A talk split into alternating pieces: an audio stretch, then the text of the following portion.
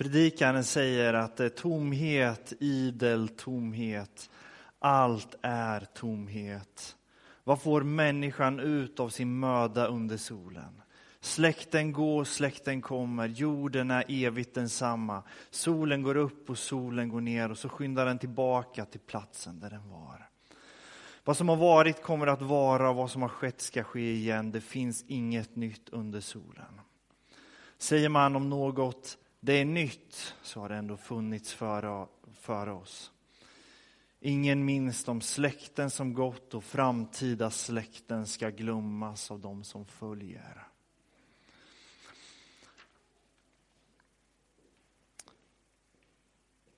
Varför kämpar jag? Varför fortsätter jag? Vad är egentligen meningsfullt? Vad är egentligen viktigt? Varför klädde jag på mig i morse? Varför låg jag inte kvar i sängen och kollade på Vasaloppet? Varför gick jag till kyrkan? Varför fortsätter jag?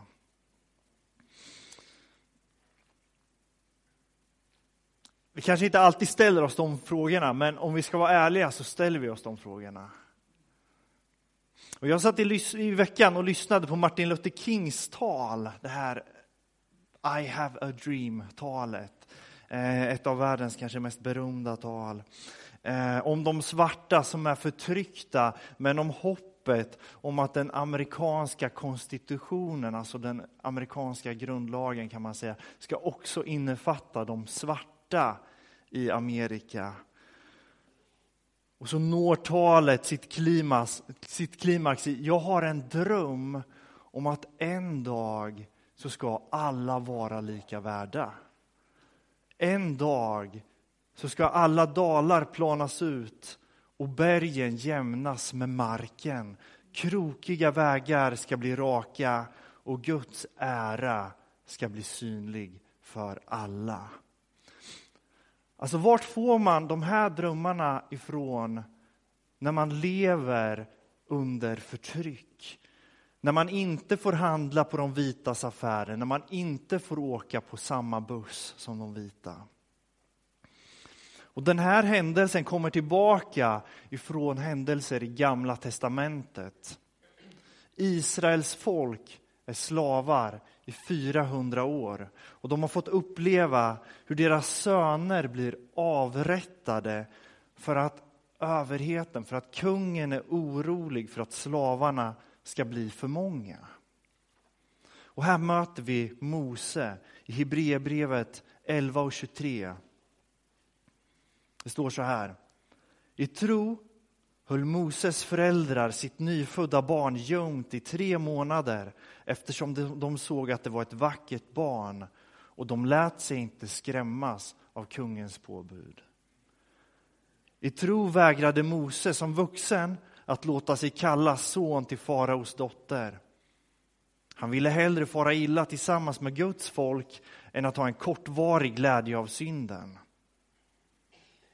Han såg fram emot lönen som väntade och räknade den smälek som Messias får utstå som en större rikedom än Egyptens skatter.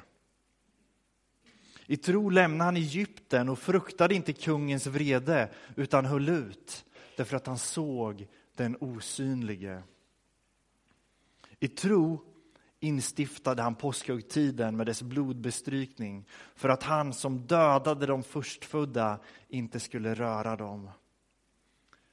I tro tågade folket genom Röda havet som på torra land. Men när egyptierna försökte så dränktes de. Vem är den högste guden? Vem är den största guden? Vem är det som håller ditt liv i sina händer? Vem är den högste? Det är den frågan Mose föds in i. Och svaret på den frågan, om vi hade levt då, så hade svaret på den frågan varit, ja men det är Egyptens gudar. Egyptens gudar är de högsta gudarna. De håller allt i sina händer. Det är de som har besegrat Israels Gud. Därför är vi förtryckta, för att deras Gud är större än våran Gud. Varför är jag olycklig? Varför går allting emot mig? Varför drabbas jag av lidande? Ja, men kanske för att min Gud är svagare än mina omständigheter.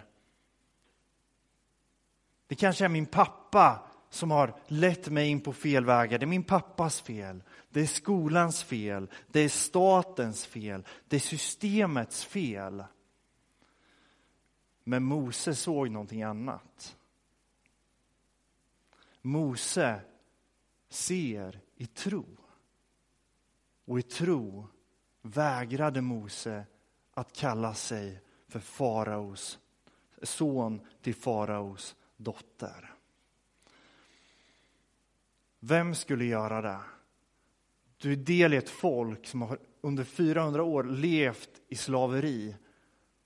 Och du, bland miljoner, får chansen att leva, inte bara undan slaveriet, utan som en prins i palatset. Vem lämnar palatset?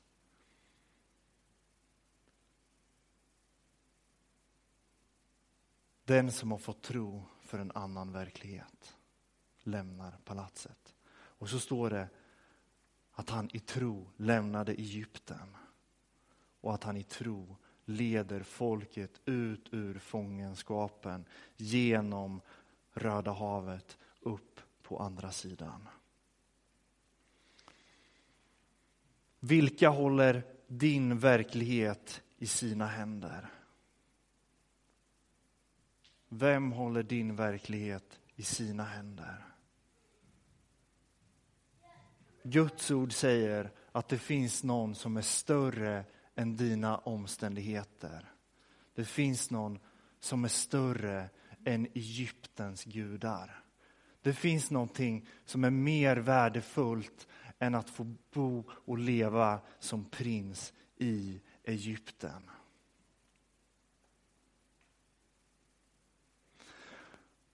Jättekul alltså, det, alltså att, att få, få se människor begrava sitt gamla liv och resa sig upp till ett nytt liv, det, det är, nog, det, är det största.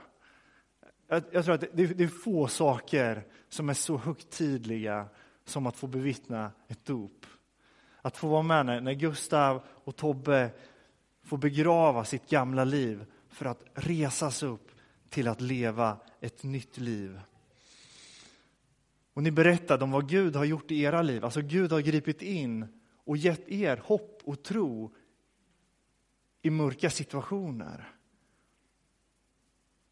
Förra veckan så fick vi i gudstjänsten höra om en 92-årig kvinna som ser att det är krig i Ukraina. En 92-årig kvinna. Jag tänker, hon tittar sig i spegeln och så känner hon så här. Skönt att det inte är jag som behöver engagera mig. Jag är 92, jag har löpt min räcka, va? jag är färdig. Så berättade Urban Widholm som var här förra söndagen att den här kvinnan blev drabbad av situationen. Och så börjar hon tänka och fundera och be och ta vidare. Alltså, vi måste göra någonting. Och så har den, den tanken lett till att hon har fått vara med där hon har initierat och förmedlat sju miljoner kronor i förnödenheter till situationen i Ukraina.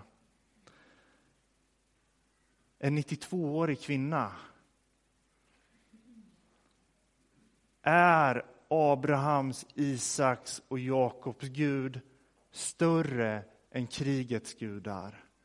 Är de större än dina omständigheter?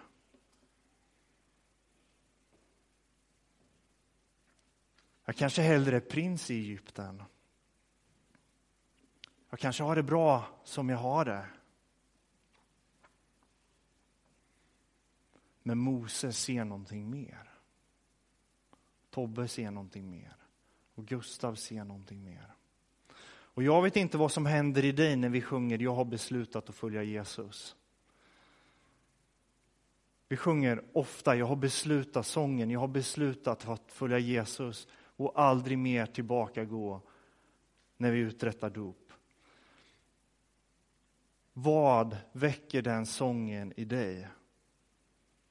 Kanske möts du vem som en gång var din dopförrättare. Vilken dag det var, hur vädret var, vilken plats du befann dig på.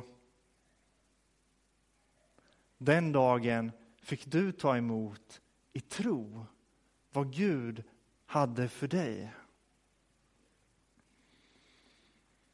Mose tar emot i tro, men han gör det inte en gång. Han gör det gång på gång.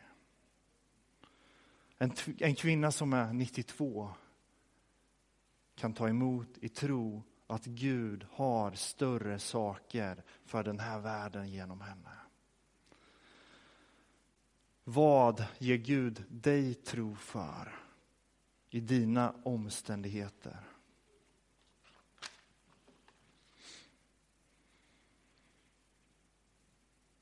Predikaren säger allt vad mina ögon begärde lät jag dem få, inget nekar jag mig. I allt mitt arbete fann jag glädje. Den lönen gav jag mig själv för min möda. Men så vände jag blicken mot allt det jag hade utfört, mot allt det jag hade uppnått. Och allt var tomhet. Ett jagande efter vind. Det fanns ingen vinst under solen. Men Gud är större än dina omständigheter. Du kan äga allt, men vara fattig. Du kan se tillbaka på din rikedom och den är tom. Vilken tro väcker Jesus i dig? Vad lämnar du i dopgraven? Irma sa så fint igår när vi träffades och bad och gick igenom gudstjänsten att det bästa ligger framför er. Gustav och Tobbe, det bästa ligger framför er. Varför kan vi tro det? Jo, för att vi har mött den levande guden. Och plötsligt så försvinner Egyptens makt. Plötsligt så ser jag igenom mina omständigheter. Är dina omständigheter för stora för Gud? Vi ber tillsammans. Tack Jesus för att du är en Gud som griper in. Tack för att du är aktiv i historien och genom historien har du upprättat människor. Du har satt de förslavade fria. Du har upprättat syndarna. Du har hjälpt den vilsne tillbaka. Du söker upp det förlorade fåret och för det tillbaka. Tack Jesus för det. Tack för att vi idag får, får se konkret att du är aktiv och verksam i vår historia och i, i våran värld Jesus. Tack för det.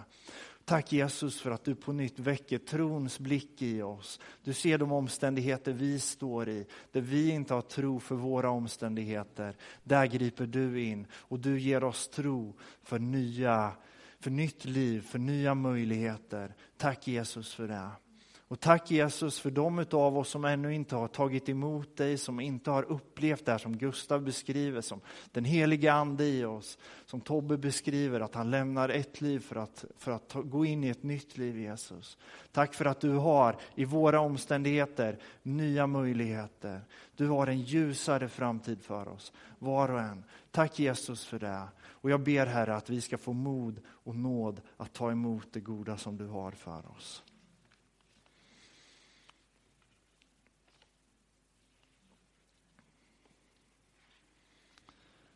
Amen.